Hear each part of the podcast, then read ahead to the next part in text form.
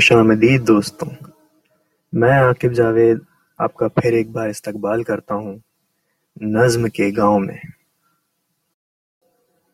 تو جیسا کہ آپ لوگ جانتے ہیں اور جو لوگ پہلی دفعہ سن رہے ہیں، انہیں میں بتا دوں کہ یہ گاؤں بڑا ہی انٹرسٹنگ گاؤں ہے۔ کیونکہ یہاں جو لوگ ہیں، وہ اپنی باتیں نظموں میں ہی کہا کرتے ہیں۔ اور میں میں ایسے لوگوں سے ملنے کی بڑی آرزو رکھتا ہوں اور فراق میں ہی رہتا ہوں کہ کسی سے ملاقات ہو اور اس کی کہانی میں آپ تک پہنچاؤں۔ تو عادت کے مطابق اس دفعہ پھر میں ایک انجان گلی سے گزر رہا تھا کہ ایک موڑ پر میں نے دیکھا کہ ایک ایک بت کھڑا ہوا ہے، ایک اسٹیچو کھڑا ہوا ہے۔ پھر میں نے غور کیا تو وہ کوئی اسٹیچو نہیں بلکہ ایک زندہ لڑکی تھی۔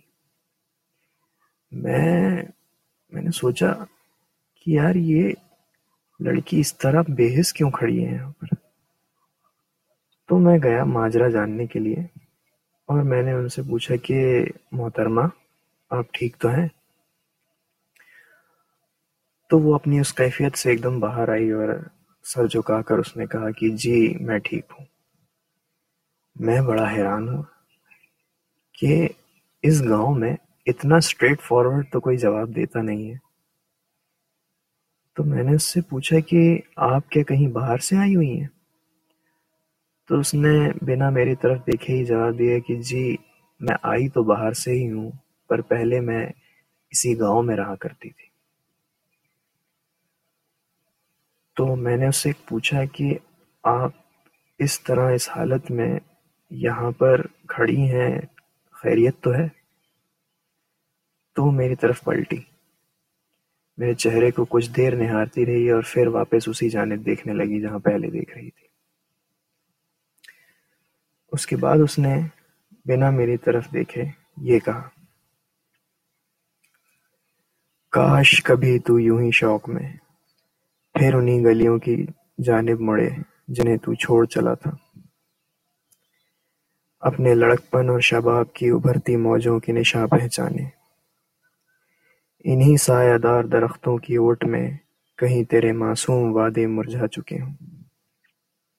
اور پھر اچانک تیری نظر کچھ وقت کے اثرات سے لبریز منتظر چہروں پر پڑے جو کچھ پہچانے سے ہوں۔ جن کی آنکھیں وقت کی پچھلی صفوں سے تمہیں دیکھنے کی کوشش کر رہی ہوں۔ تم نظریں پھر اس حیرت انگیز حقیقت کو سمجھنے کی کوشش کرو۔ اور پھر تمہیں اندازہ ہو کہ جہاں تم کھڑی ہو، یہ وہی موڑ ہے جہاں سے تم نے اپنا راستہ الگ کر لیا تھا۔ تم نے سوچا بھی نہیں تھا کہ تمہاری دو دن کی رفاقت بھی کسی کو سالوں کے لیے ایک ہی موڑ پر ٹھہر جانے کو مجبور کر دے گی۔ تمہارا دل یہ دیکھ کر سکڑتا چلا جاتا ہے کہ کسی کی زندگی تمہارے بنا آگے ہی نہیں بڑھی۔ تمہیں برا لگتا ہے۔ کہ کسی کا حال ایسا ہے تو کیوں ہے؟ تم اسے احمقانہ بول کر ذہن سے جھاڑنے کی کوشش کرتی ہو اور پلٹ جاتی ہو۔ کچھ قدم بڑھاتے ہو کہ تمہیں اتنے میں ایک اور موڑ پر کوئی اور دکھائی دیتا ہے۔